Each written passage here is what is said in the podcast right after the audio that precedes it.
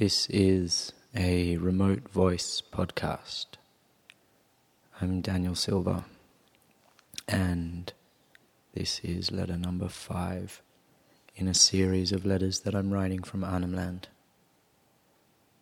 This letter is called Speechless, and it's the last letter that I am recording retrospectively because at the time of recording I haven't written a sixth. So the next episode is going to be a surprise to me. And this letter, this was a difficult letter to write, but an important one. And that's because it deals with something that certainly I've had to wrestle with in a place like Arnhem Land, where there are so many there are so many reasons to want to fight for something. Uh, there are so many causes. And I think that the more we are becoming aware of just how many causes there are generally, I think that is creating a a number of questions in terms of how to respond to that need and those needs. And what is what is an adequate and authentic response? And i think each individual makes that decision themselves. But certainly the question is is one that requires a story. If you'd like to read this story, you can do that on my website, danielsilver.work. And I post pictures with the versions that I post on my website. You can also subscribe and receive the letters by email if you'd like to read them. Um, I also post other things and will continue to. But for now, this is letter number five Speechless.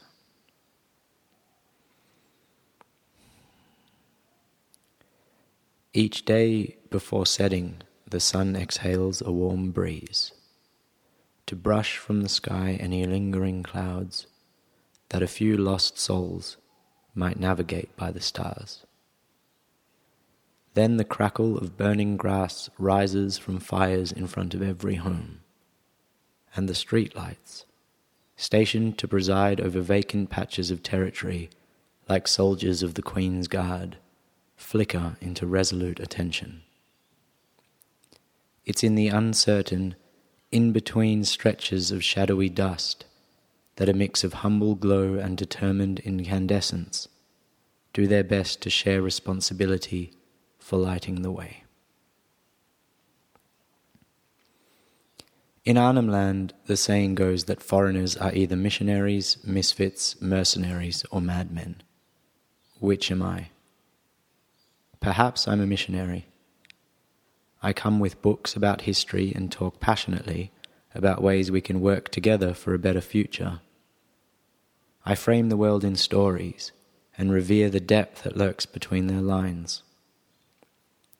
I'm forever seeking the answers to an endless list of questions I scribble on pieces of paper that I stuff into a hand stitched shoulder bag patched in places with the discarded artwork of children under ten.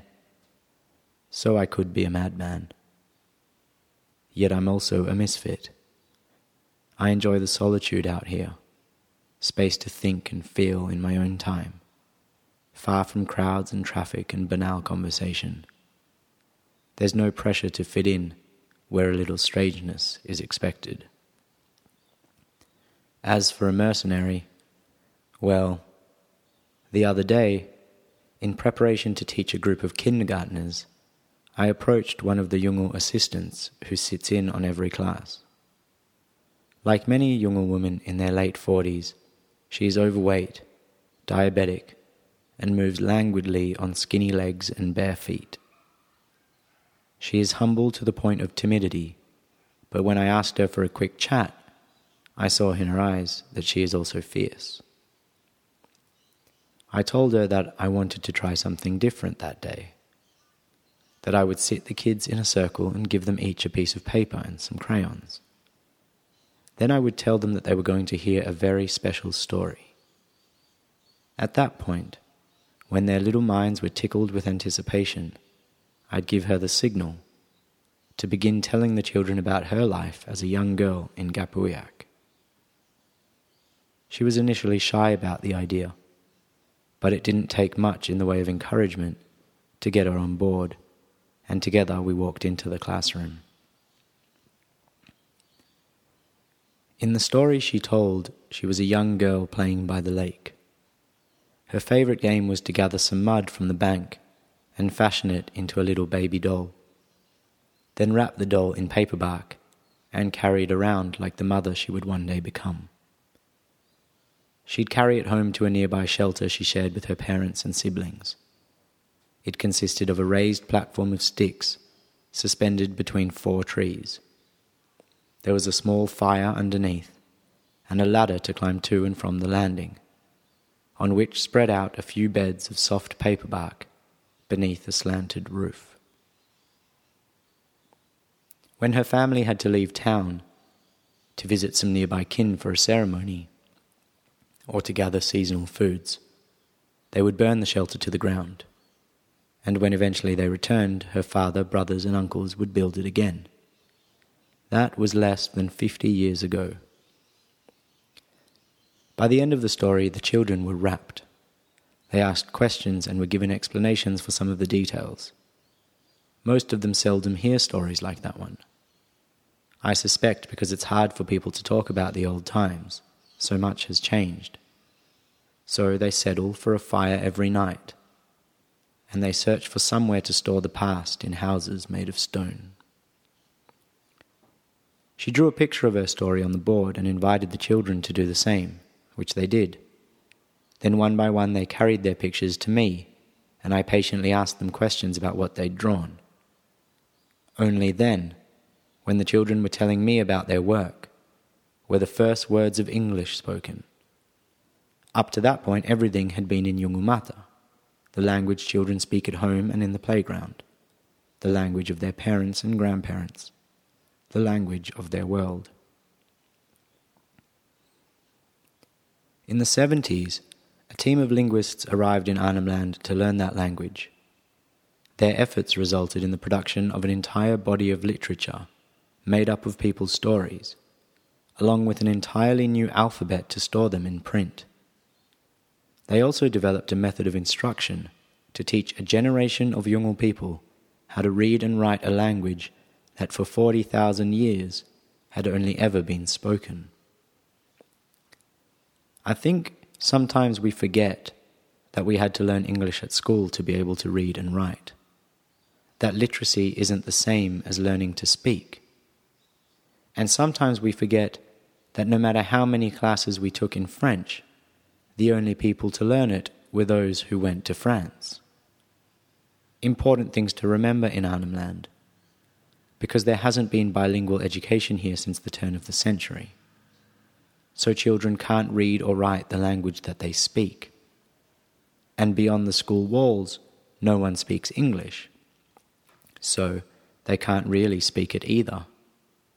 I mean, they can ask for a glass of water but they can't describe what it feels like to be unable to read letters from their grandparents or write letters to their future children. What it feels like to live in the shadowy dust between worlds, where a dying language struggles to be understood with every labored breath. I can tell you what that looks like. One day I saw it, sitting with a teacher and some children. It was World Indigenous People Day, and she was trying to teach them about guku, which is honey. She said, We have 15 words for guku, each with a story to tell. You can use the stories to find the guku in the bush. The children smiled and listened. Most of them no longer learn this sort of thing from their parents. Then the teacher wrote the 15 words for honey on 15 pieces of paper and handed them to the children. But their expressions flattened. They no longer understood. I watched the teacher take a deep breath and plead with the children to concentrate. A dog started barking, and over the noise they could barely hear her. She cried, Someone needs to know these words. Each one has a story to tell. But the children couldn't help her. Then a man arrived. He had clapsticks and he tried to teach the children to dance. He told them it would help them learn the words. But the children were too shy, and the dog wouldn't stop barking. They couldn't feel the rhythm, and the words blew away. Then the teacher turned to me. I didn't know what to say. I felt so helpless and angry too, enough to take up arms and join the resistance. I went home and read the biographies of Nelson Mandela and Mandawuy Yunupingu, the entire history of bilingual education in the Northern Territory, and various articles on the related politics. Then I wrote down step by step instructions for how to organize a socio political movement to bring back bilingual education. By the time I'd finished, it was late at night. I was sitting in a candle-lit room, clutching my marching orders between clenched fists, listening to Leonard Cohen's songs of love and hate. I made it to track three, dress rehearsal rag. It's come to this. Yes, it's come to this. And wasn't it a long way down? Wasn't it a strange way down?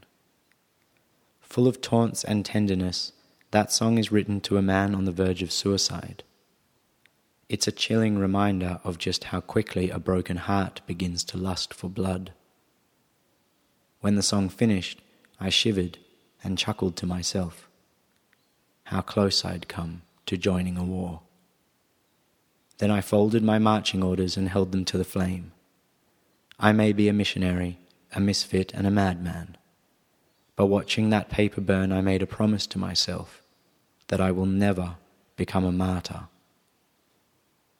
but instead remain a dreamer with stories to tell. Okay, that was letter number five. Funny that getting to this point, because now I have read everything I've written so far, feels like a relief, like I can look forward.